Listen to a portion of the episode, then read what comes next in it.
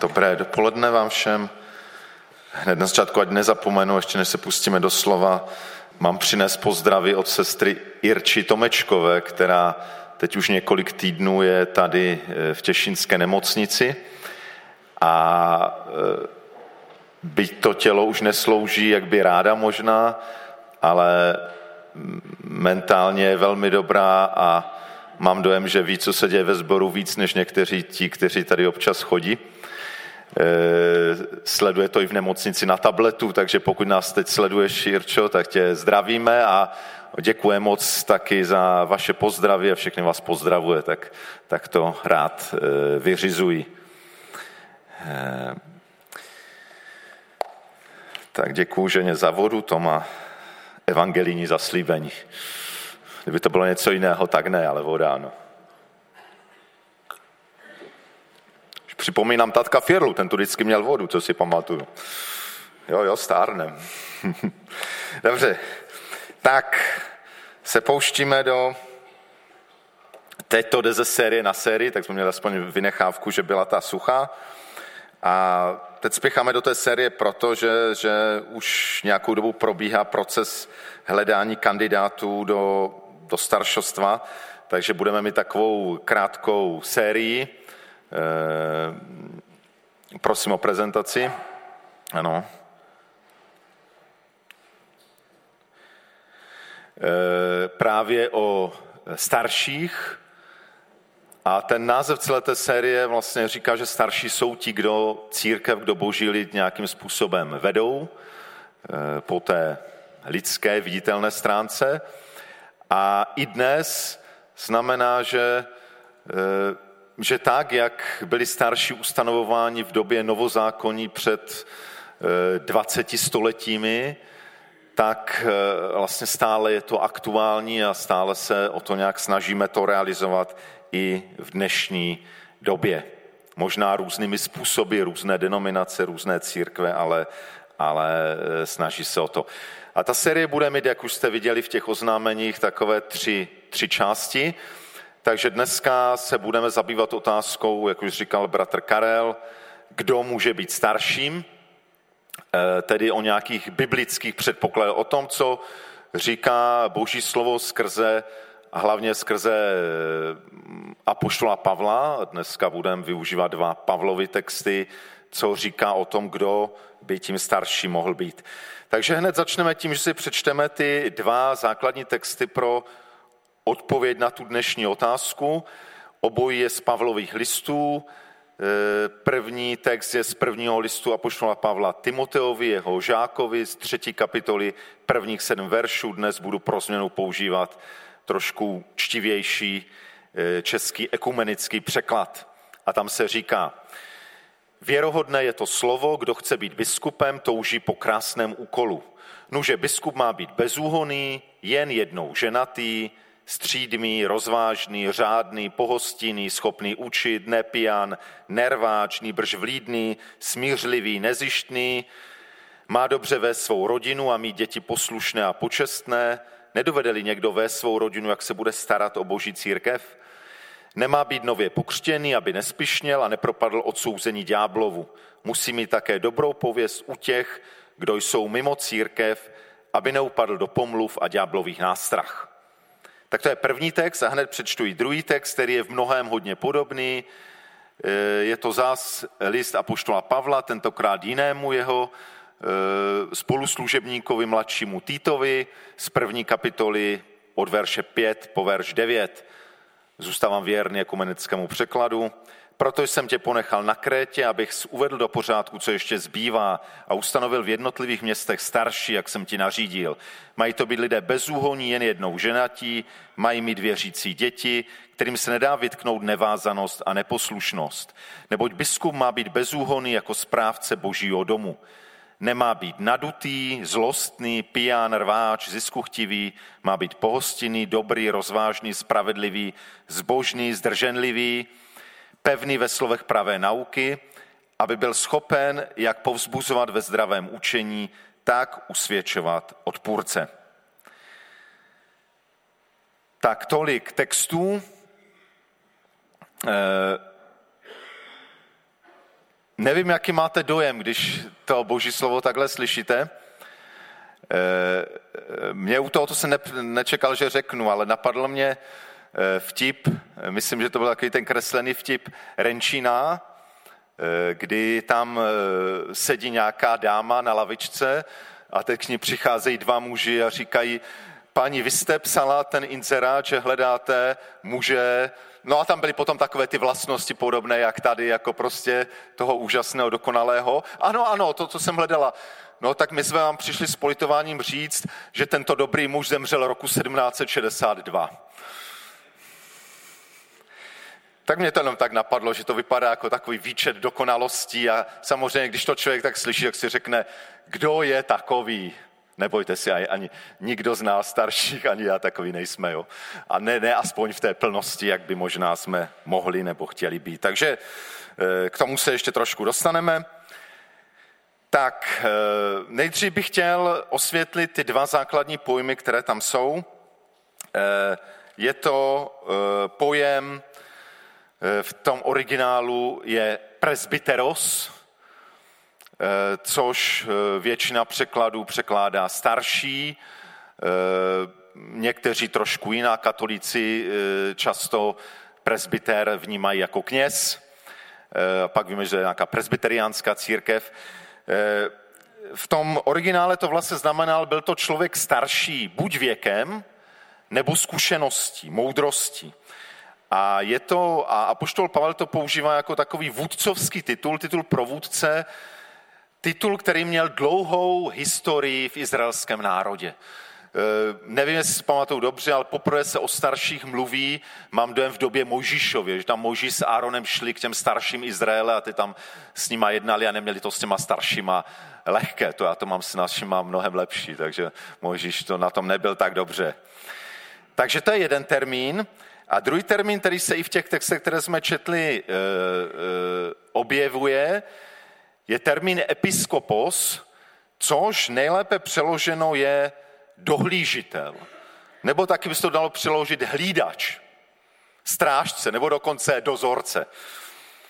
A v tehdejším době, kdy byly novozákonní listy sepsány, tenhle titul byl používán zajedno pro úředníky, kteří měli něco na starosti. A to byli městští úředníci nebo úředníci, kteří vedli nějaký spolek, a taky to bylo označení pro správce domácnosti. To někdy byl i takový vzdělaný otrok, který měl na starosti chod domácnosti. To byl episkopos.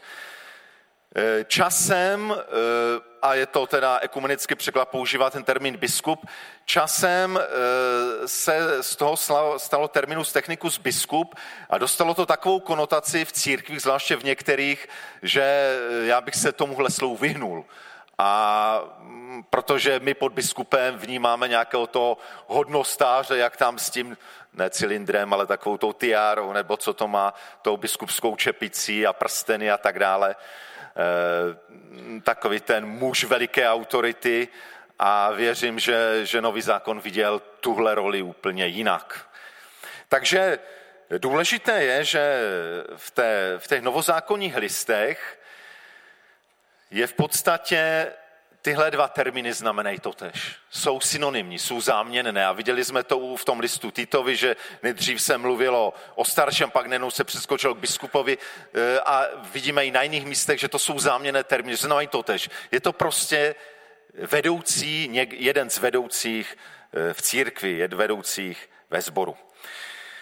Takže to hlavní, o čem chceme dneska mluvit, je, jaká, kdo může být takovým člověkem, který, který je ve vedení církve, kdo, jaká je ta kvalifikace starších. Já nebudu podrobně rozebírat všechny ty, to, co jsme tam četli v těch dvou listech. Ono se to dá různě spojovat, co je přesně to samé nebo trošku odlišné. Já když jsem přes to šel, tak jsem tam našel 620 různých věcí. Kdyby měl ke každé trošku mluvit, tak jsme tu fakt hodně dlouho a už eh, nezůstane čas na to, na co doufám se těšíte, že si budeme žehnat v závěru tohle zhromáždění. Takže já bych spíš chtěl položit důraz na to, že všechny ty vlastnosti nebo ty kvalifikace toho staršího rozdělíme do čtyř základních skupin, eh, o kterých něco řekneme. Takže jaká je ta kvalifikace starších? První zajímavou, o které se tolik nemluví, je chuť být starším. Zajímavé, nevím, jestli si, jak jste si všimli, hned ten dnešní text první Timoteovi začínal tím, kdo chce být biskupem. Nebo řekněme, to slovo se mi fakt nelíbí. Tak jako zrušíme spásu, zrušíme biskupy, zatím je stejně v CBčku nemáme, tak použijeme, kdo chce být starším. Kdo chce být starším, tam je touží po krásném úkolu. K tomu se možná ještě dostaneme. Ale tam, kdo chce, jiný příklad říká, kdo usiluje. První Petr 5.2 se nám říká, eh, že paste to boží stádo dobrovolně a ochotně. To znamená, vyplývá z toho, že první základní kvalifikace starších je, že by v nás aspoň trochu, nebo v tom, kdo by o tom přemýšlel, měla být ta chuť.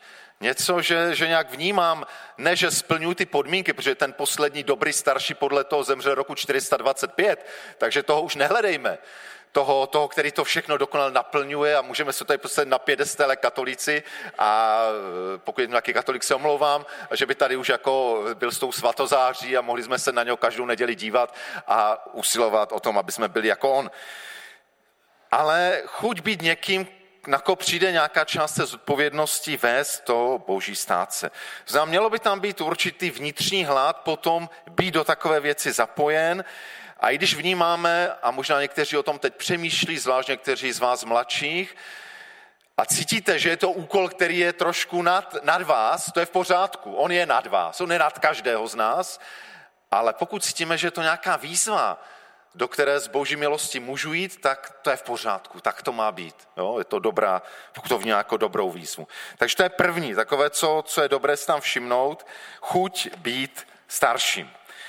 Druhá skupina těch kvalifikačních předpokladů, a těch je nejvíc, je, ano, mluví se tam o tom, že ti lidé, kteří, by měli být starší, mají mít, já jsem to nazval takto, osvědčený křesťanský charakter.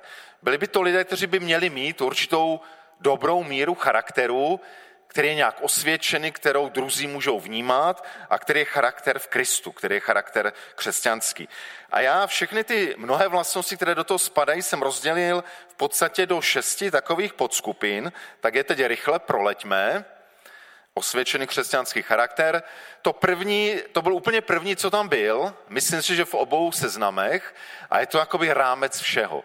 Říká se tam, eh, označuje to slovem bezúhoný, ještě tam e, najdeme jiné termíny, které také k tomu patří. Řádný, má dobrou pověst, spravedlivý. Jde o to, že se nějak projevuje navenek. E, má nějaké viditelné chování, které, e, na kterém nemůžeme nalézt nějakou podstatnou vadu, který je nějak vyzkoušený. A já bych k tomu chtěl z jedné knihy o, o právě o starších přečíst takový pěkný citát, kterým se mi líbil. Je to v slovenštině, takže to zkusím přeložit do češtiny. A být bezúhoným znamená, že starší má být takovým člověkem, kterého nikdo nemůže podezřívat ze zlých činů nebo nemorálnosti. Lidé by byli šokováni, kdyby se dozvěděli, že tento člověk je obviněný z takových činů. A to možná, když přemýšlíme, jestli někdo bezúhonný, tak zkusme si dát tohle kritérium. Kdybych se o tomhle člověku dověděl, že teď tam páchá nějaké docela teda dost špatné věci, šokovalo by mě, řekl, tak fakt tenhle, tomu bych nevěřil. Jestli takhle vás bych to napadlo, tak je to dobrý znak, aspoň z vašeho pohledu, že ten člověk vypadá, že by mohl být bezúhonný. Druhá taková skupina těch vlastností je střídmý. To znamená člověk, který, ještě jsou tam, do, člověk, který teda se umí nějakým způsobem ovládat. Do toho by spadalo to, jak jsem řekl, že nemá být pijanem, nemá prostě propadat zjevně nějaké závislosti, má být zdrženlivý nebo ukázněný. Má nějakým způsobem umět ovládat, ovládat e, sám sebe. Ta třetí skupina je, e, může označovat slovem vlídným, nebo tam taky bylo, že nemá být rváčem, to znamená takovým nějakým agresivním, nepříjemným člověkem. Pokud je vám člověk, když se s ním pokaždé potkáte nepříjemný, protože jako je agresivní a má furt nějaké takové poznámky, to je dobré znamení, že asi toho byste na staršího nenavrhovali. Má to být člověk víceméně smířlivý, jak to tam označuje písmo, ne nadutý, ne zlostný, rozvážný. Jinými slovy, je to taková skupina vlastností, které označuje, jaký ten člověk má vztah k lidem, že by měl mít v zásadě docela pozitivní vztah k lidem a měli by lidé se s tím cítit docela dobře. Čtvrtá skupina vlastností se tam označuje jako nezištný nebo také neziskuchtivý. Zajímavé v tom originále řeckém je bez lásky k penězům. Takže to je taková oblast, která se týká eh, vztahu k penězům a k majetku.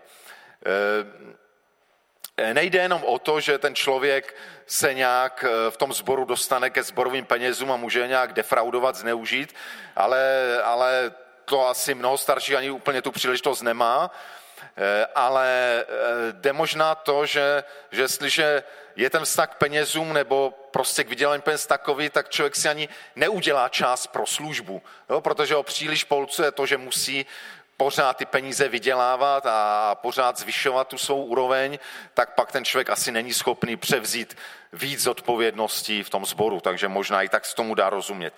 Nebýt ovládaný těmi, těmihle věcmi. Pátá eh, podskupina, která patří k tomu křesťanskému charakteru, eh, v tom ekumenickém překladu se říkalo eh, ne nově pokřtěný, to je jedno ze dvou míst, kde ten překlad fakt, myslím, že není, není moc úplně dobrý.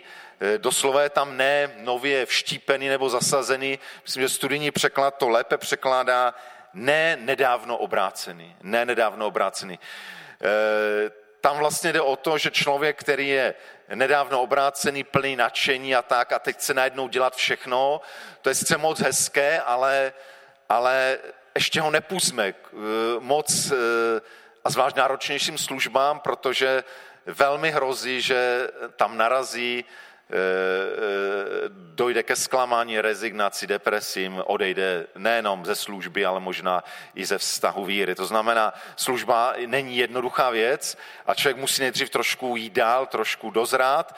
A to, jestli si vzpomínáte, že jsme mluvili podmínky na staršího v církvi bratrské, že by měl být aspoň čtyři lety, roky členem, nebo v určitých výjimečných případech aspoň rok, a to je právě ta podmínka, že by to neměl být člověk, který teď byl pokřtěný, stal se členem a už by se měl třeba stát starším. Takže měl by už nějakou dobu tím praktikujícím, sloužícím křesťanem být. A poslední vlastnost, to tam je tak jemně zmíněné, zbožný. Je zajímavé, že na to jakoby tady není až takový obrovský důraz, ale, ale vlastně všechno to je o tom, že ten člověk má žít s Kristem. A ono nakonec jenom z toho může ten charakter vyrůstat. Eh, vlastně ten charakter, jak tady se o něm v těch textech mluví, je, se projevuje hlavně v životním stylu a ve vztazích, které máme. To jsou asi dvě hlavní věci, na kterých ten charakter můžeme vidět. A myslím si, že eh, jednoduše by se to dalo charakterizovat tím, že eh, ten, kdo chce být starším, by měl být, by měl mít takový učednický životní styl. Jak jsem říkal, že nejde o to, abychom všechny tyhle vlastnosti měli v nějaké plné nebo dokonalé míře, že to všichni vidí, jak jsme v tom všem skvělí.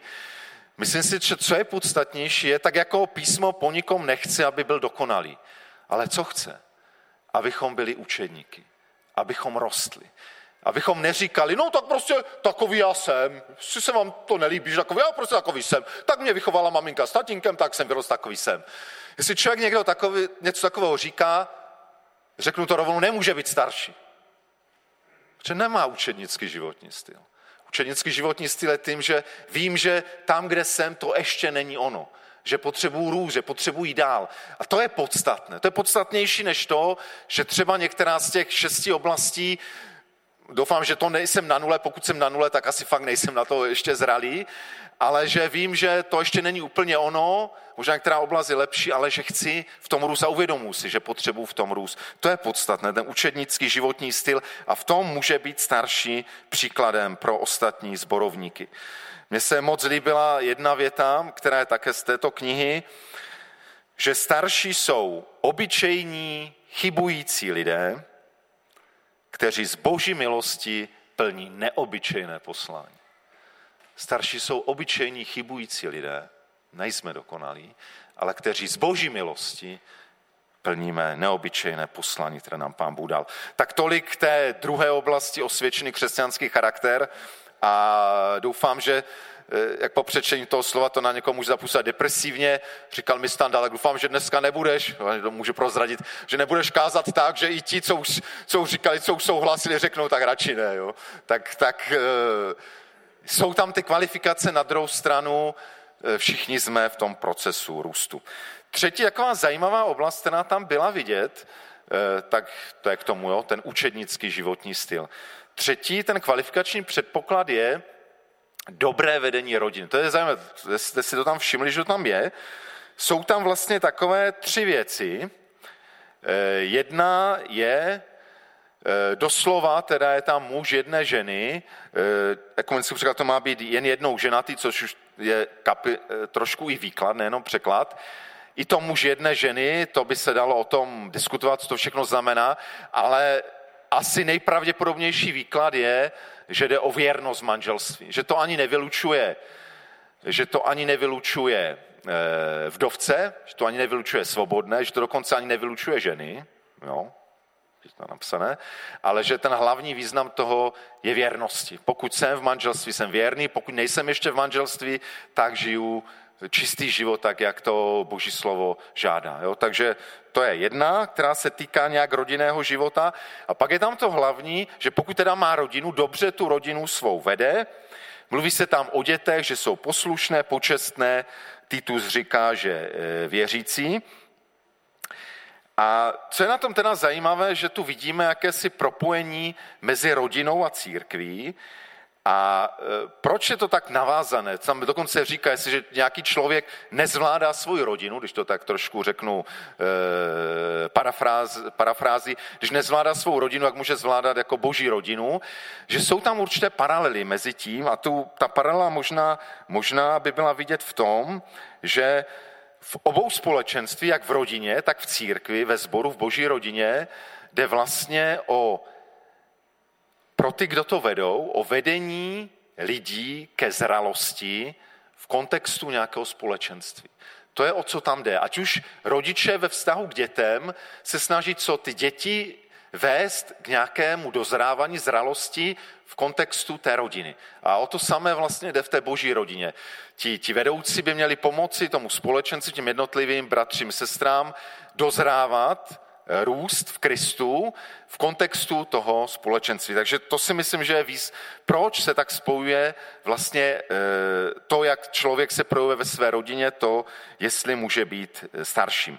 A ta třetí vlastnost, která také vlastně souvisí s rodinou, se tam opakuje v obou těch seznamech, že má být pohostinný. V originále řečtině tam milující hosty, eh, nebo také, že má být dobrý projevuje se v tom určitá starostlivost o potřebné. A to by mělo být jak v tom, eh, ta poustnost v rodině, že otvírá tu rodinu dalším, že ta rodina je postinná, otevřená a to samé by mělo platit i o, o zbor, o to, že jsme eh, ti starší starostliví o potřebné, ať v rámci toho společenství, ale i, i mimo to společenství. Takže to je taková třetí skupina vlastností. A už jsem u té poslední. Jediná, když se vlastně vezme celkově ten seznam, řekl jsem, že tam možná 620 různých věcí, některé jsou hodně podobné, ale řekněme, že tak velký počet tam je. Většina z nich se právě týká charakteru, což je zajímavé že se tam neříká, že aby byl někdo starším, že musí mít vystudovanou biblickou školu nebo něco takového. Je to nej, nejvíc o tom, o té zralosti v Kristu, o křesťanském charakteru, chuť být starším, dobře vést rodinu. Je tam jediná schopnost, která se tam e, zmiňuje. Jednou je tam řečeno schopnost učit, to je v tom listu Timoteovi, a v Titovi je řečeno, že je schopnost povzbuzovat ve zdravém učení a usvědčovat odpůrce. Takže z toho se dá říct, že ta schopnost učit není o schopnost učit e, tři Newtonovy zákony, ale že se fakt jedná o učení Božího slova, schopnost učit Bibli. E, neznamená to, prosím, že by každý starší měl být schopný se postavit tady a mít nedělní kázání. Zvlášť proto, že jsme tak velké společenství. Mně by to docela dost pomohlo, kdyby teda ještě víc starších to bylo schopno a dělám a budu dělat nějaké kroky k tomu, aby se to dařilo, aby, aby se dařilo vyzbrovat další, aby, aby to byli schopni, ale, ale myslím, že starší by měl být člověk, který nějak s tím božím slovem žije natolik, že je schopný komunikovat verbálně boží slovo aspoň nějakému jednotlivci nebo třeba domácí skupince. To je, myslím, to minimum, co by mělo být. Jo, je moc hezké, když někdy komunikujeme boží slovo svými činy. To je fajné. Jo, no, slovo se má potvrdit činy.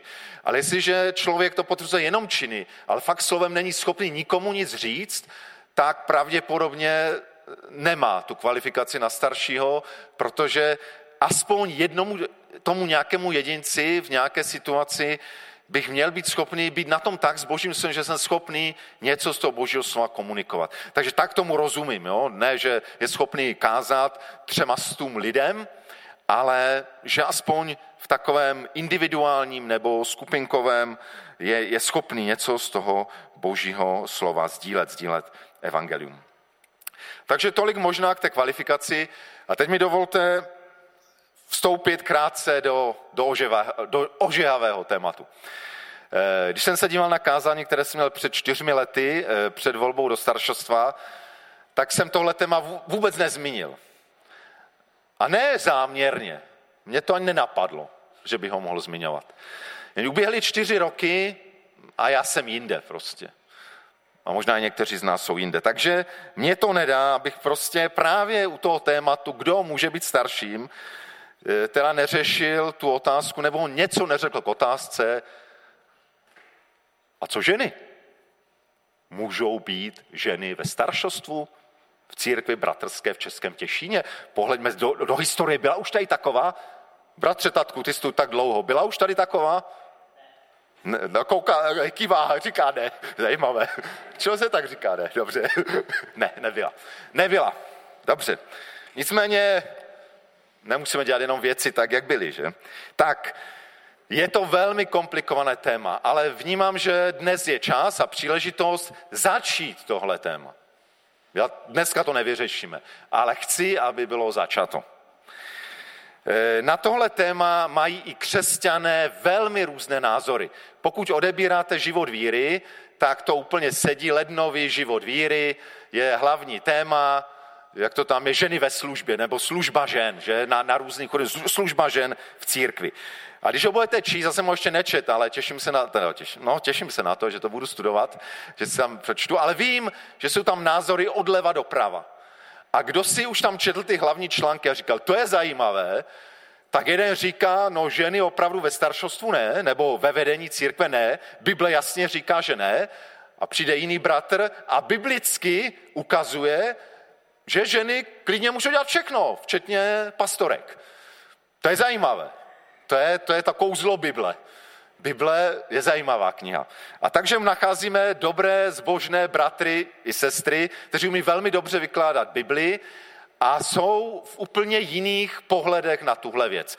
Takže tím je to oblast velmi kontroverzní a já vám určitě dneska neřeknu, jak to je. E, my jsme před asi dvěma měsíci prožili, bylo nás tam sedm starších, zvláštní setkání na Hrádku, bylo to regionální staršostvo, sedělo nás tam asi 35 eh, křesťanů, eh, tady z okolních, okolních zborů CB. Eh, kolik tam bylo žen? Počkej, spočítám. Ne, ne, ne. Ne, ani jedna, ani jedna, protože tam byli všichni bratři starší z Těšínského Slezska, takže muži jak řemen. A přišel mezi nás bratr Věja, Pamatujete si ho, zakladatel eh, té fundace misie, Žičaj misie v Ústroňu, té církve tam před pár lety tady kázal při ročnici. A Henio měl nějaké téma od církve a první věc, kterou začal, se po nás rozhledl, já už nedokážu citovat, jenom ten věm, který jsem z toho měl, říkal, a kde máte sestry? Jak to, že tu nejsou žádné sestry? Jak to, že jsou tu jenom muži? A bylo vidět, že je z toho smutný, že to nějakým způsobem zklamaný, že s tím vnitřně nesouhlasí. A pak eh, k nám mluvil, eh, bylo to zajímavé, možná zmíním nějakou jeho myšlenku, že eh, vzpomínal text písma, že Bůh nehledí na osobu a říká, že je strašná škoda, když, když jakoby určitá i obdarování, které Bůh dal ženám, sestrám, že ten sbor nevyužívá. A říkal to, že, že prostě muži a ženy jsou stvořeni trošku jinak, každý má svoje obdarování a že ženy mají něco, co muži nemají, například určitou empatii, určitou citlivost duchovní nebo emocionální. A že jestliže staršostvo je homogenně e, mužské, tak je trochu vyšinuté. To neříká on, to už teď si parafrázuju já. Je trošičku vyšinuté. Jo, protože je jednostranné, protože tam určitým způsobem chybí, chybí jiný pohled. Takže to je něco, co myslím, že mnohé z nás oslovilo a hýbalo. Někteří tam hned v diskuzi začali e, trošku, protože u nás na Slesku to fakt není zvykem. Nicméně, chci teď přejít k církvi bratrské, takže možná pro některé to bude překvapující zvěst. Takže křesťané mají různé názory, ale my jsme součástí církve bratrské. Jak to má církev bratrská? Církev bratrská to má tak, že se mluví o předpokladech pro starší, mluví se, že ten člen má splňovat určité předpoklady a když jdeme to, kdo je člen? Člen je muž nebo žena. Jinými slovy, e, řád církve bratrské pod tím, kdo je schopen být starším, vidí jako člena, což může být muž nebo žena, takže z toho samozřejmě jasné, že ve staršostvu může být žena. A nemám statistiku v kolika zborech, ale, ale zajímavé, že asi v těch třech zborech, ve kterých jsem dělal vizitaci jako člen rady církve, tak ve všech zborech, sice vždycky jenom chudinka jedna tam byla, ale ve všech zborech jedna sestra v tom, eh, v tom staršostvu byla. Takže církev bratrská to má tak, že ordinovaným kazatelem může být jenom muž, ale žena může být starším. Já jsem nad tím tak přemýšlel a napadl mě k tomu takový obraz, který jakoby potvrzuje to, jak, jak to teda vidí církev bratrská. A napadlo mě to, že jestliže říkáme, že ta boží rodina je podobná rodině, je to rodina, jak to je v našich křesťanských rodinách, které, kde se snažíme žít podle biblických pravidel, podle, podle božího slova. Takže samozřejmě hlavou je muž, že? Tak to říká boží slovo, dobře. Hlavou je muž, má nakonec tu konečnou odpovědnost. Nicméně, nevím jak to funguje v vaší rodině, ale myslím si, že v zdravé křesťanské rodině je to tak, že to není tak, že tady je hlava muž, co řeknu, to platí a teď tam všichni tam sedí na stolečcích před ním, manželka a všechny děti a dělají přesně, co se tatínek vymyslel. Myslím si, že ve zdravé křesťanské rodině to funguje tak, že ten muž hlava pozve svou ženu do týmového vedení. A v podstatě ty, ty rodiče jsou spolu v týmovém vedení. Oni vlastně vedou spolu. To znamená, že v praxi Třeba muž řekne, já vůbec nejsem na spravování peněz, dělej to ty. A deleguje ženě finance, jo? nebo jiné oblasti. Často to dělá u výchovy dětí, jo? ale někdy jsou to jiné, velmi praktické věci. Jsou takový muži šikovní, podobně jak já, kde třeba požádají ženu, aby udělal něco technického, protože on na to není. Jo? Já se vždycky snažím, až když mi to tři hodiny nejde, tak poprosím ženu o pomoc. Jo? Ale že bych to rád udělal. No. Někdy se to povede, někdy ne. No. To je různé. Pán Bůh nás učí. No, takže a není to tak, že muž řekne, mu všechno nejlíp ví, ale to týmové vedení funguje tak, že, že se spolu o některých věcech baví. Že někdy ta žena má výborné nápady a muž přemýšlí a říká, to je výborné, tak to uděláme. Jo? A nebo o tom přemýšlí a pak řekne, neuděláme to takhle tak funguje to týmové vedení a pak jsou tam ty děti, které dokud, zvlášť dokud nejsou dospělé nebo dokud ještě e, žijí vlastně mm, s financí svých rodičů, měly by být nějakým způsobem e, podřízené tomu vedení. A teď, když to aplikuju, tenhle obraz, souhlasíte s tímhle obrazem, jo? že tak do, dobře chápeme rodinu, křesťanskou rodinu, by takhle měla fungovat. No a když to vezmeme na církev jako boží rodinu, to znamená, tou hlavou, řekněme, tím Ehm, kdo má konečnou zodpovědnost za celý sbor je kdo? No bohužel, teď jsem to zrovna já tady ve vašem sboru.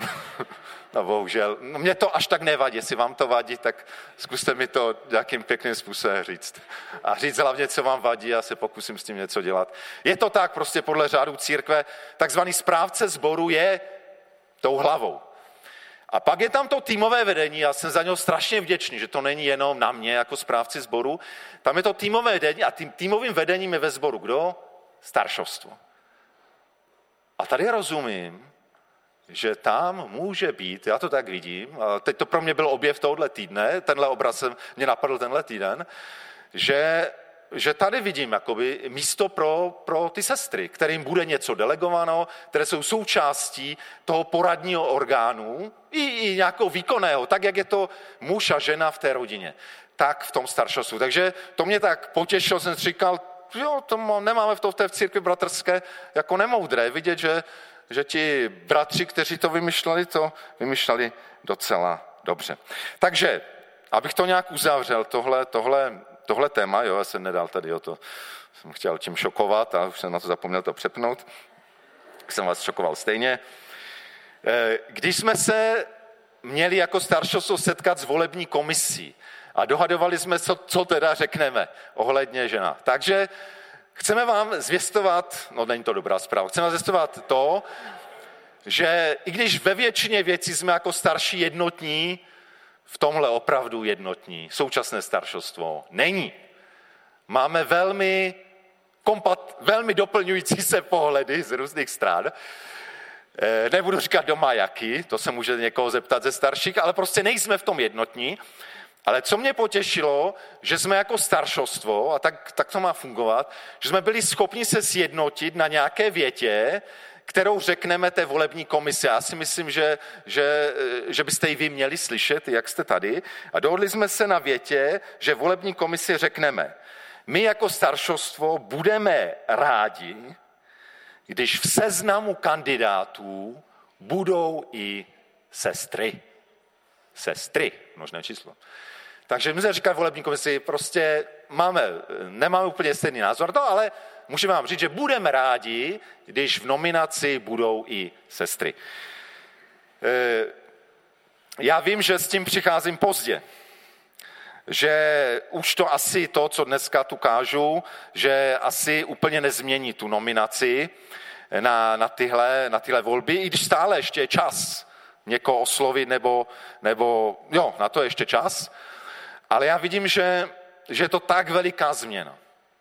Tak veliká změna, na kterou mnozí z nás nejsou připraveni nebo zvyklí, že popravdě řečeno nečekám, že pro tyhle volby staršího, pro tohle staršostvo, že i kdyby tam nějaká žena byla nominovaná, pro mě bylo velkým překvapením, kdyby byla zvolena. Jo? Ale to, to říkám jako můj osobní pohled. Možná se to stane, pán Bůh je velký. Ale říkám to proto, že e, některé vědci vyrůstají prostě z kultury sboru. Naše kultura sboru je daná tím, že máme 55 roků a že vždycky to bylo takhle. Ale já myslím si, že je velmi dobré se ptát. Je všechno, co bylo vždycky, musí být navždycky? A je to dobré se ptát v našich vlastních životech. Je všechno, co tak bylo, musí to tak být vždycky, jenom proto, že to tak vždycky bylo?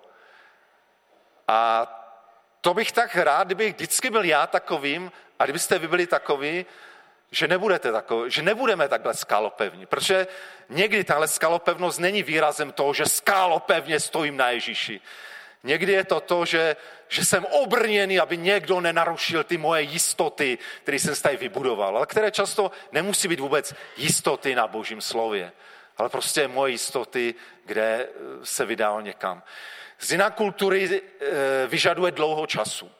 A já jsem viděl, že dneska je dobrá příležitost, abych odstartoval určitou, určité rozhovory, určitou diskuzi, protože jenom v tom a v diskuzi a rozhovorech vedené Božím duchem, že se necháme vést bez nějaké křečovitosti, že se necháme vést k tomu, aby jsme vnímali, co chce Duch Svatý říct nám zboru v církvi České bratrské.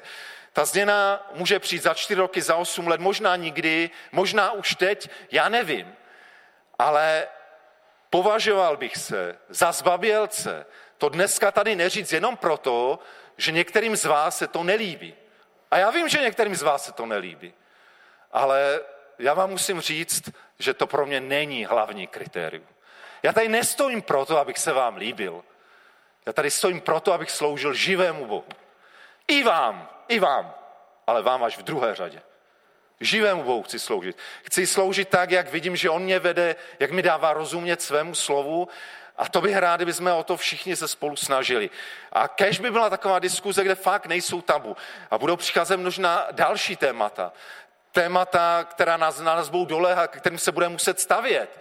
A jestliže zavřeme oči, řekneme, ne, to tady neexistuje, ne, to si nebudeme vpouštět do koščulka, ta zemřeme, vyhyneme, zahyneme.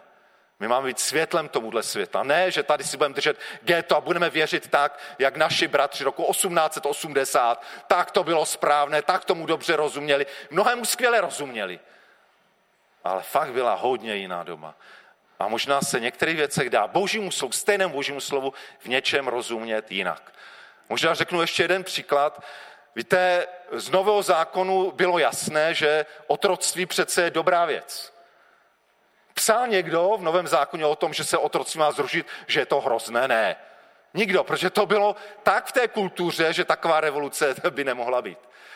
A přišlo mnoho staletí, než křesťanům začalo vrtadle říkat si, to otroctví je fakt hrozné. Jak můžeme mít otroky?